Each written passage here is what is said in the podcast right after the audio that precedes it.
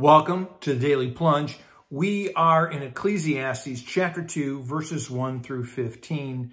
Now, the, our teacher, our preacher, Solomon, says, you know, I decided to give hedonism a try. I threw myself into pleasure and sought to, sought to find out if that would be the ultimate good.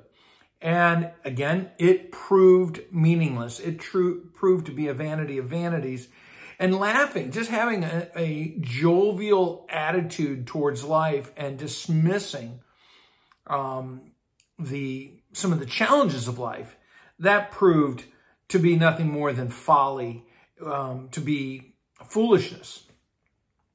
So he goes on in verse four, he says, you know, I, I took on great projects and, um, you know, I I built myself whatever whatever I wanted, a house, vineyards, gardens, parks. You know, I made reservoirs for my trees. You know, I built myself one awesome crib, you know, one awesome um, palace. And, and I brought in male and female slaves, and I owned more herds and flocks than anybody. I mean, my stable was full, right? And I amassed silver and gold, and you know, I had a harem. Anything that my heart desired, I gave to myself.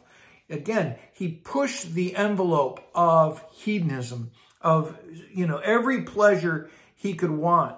And he said, I, you know, I tried to limit myself based on how wise I am. And despite the strivings, the plans, the affections, you know, and the concerns, you know, that he seek to obtain everything for himself by his own exertions, it, it all just created, you know, just more anxiety. It does not fulfill him. And, you know, as it said, I, my heart took delight in all my labor, and yet when I surveyed all that my hands had done, all that I had toiled to achieve, it was, it was nothing under the sun.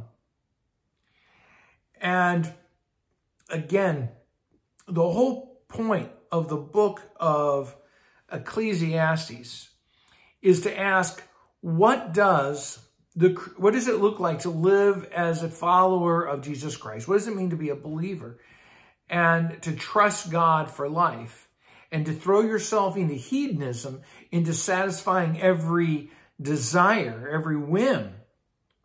Ends up being nothing more than chasing after the wind. So he goes on to say, you know, I I turn my thoughts to consider how to be wise, how to be, you know, intellectual.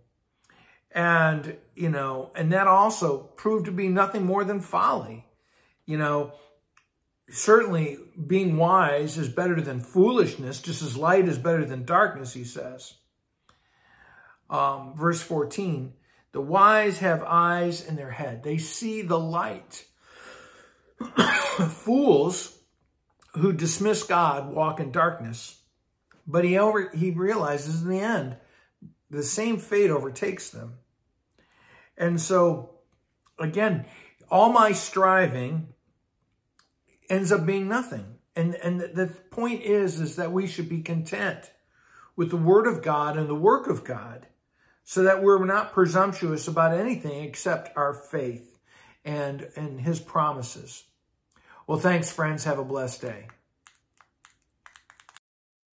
Thanks for joining us today for the Daily Plunge. We hope you hear the Lord speaking into your life. We invite you to subscribe so you can receive this plunge into the word daily. If you found inspiration from this daily devotional, why not share it with someone you know? It is available in video on Facebook and YouTube, and in audio format on Apple iTunes, Spotify, and everywhere your favorite podcasts are found. If you want to help support this ministry, go to Apple Podcasts and give us a short five-star review. Finally, we invite you to join us for worship on Sunday mornings at Saint John's Lutheran outside Fort Wayne, Indiana. Check out our website at s j l t dot org. May the Lord bless you this day.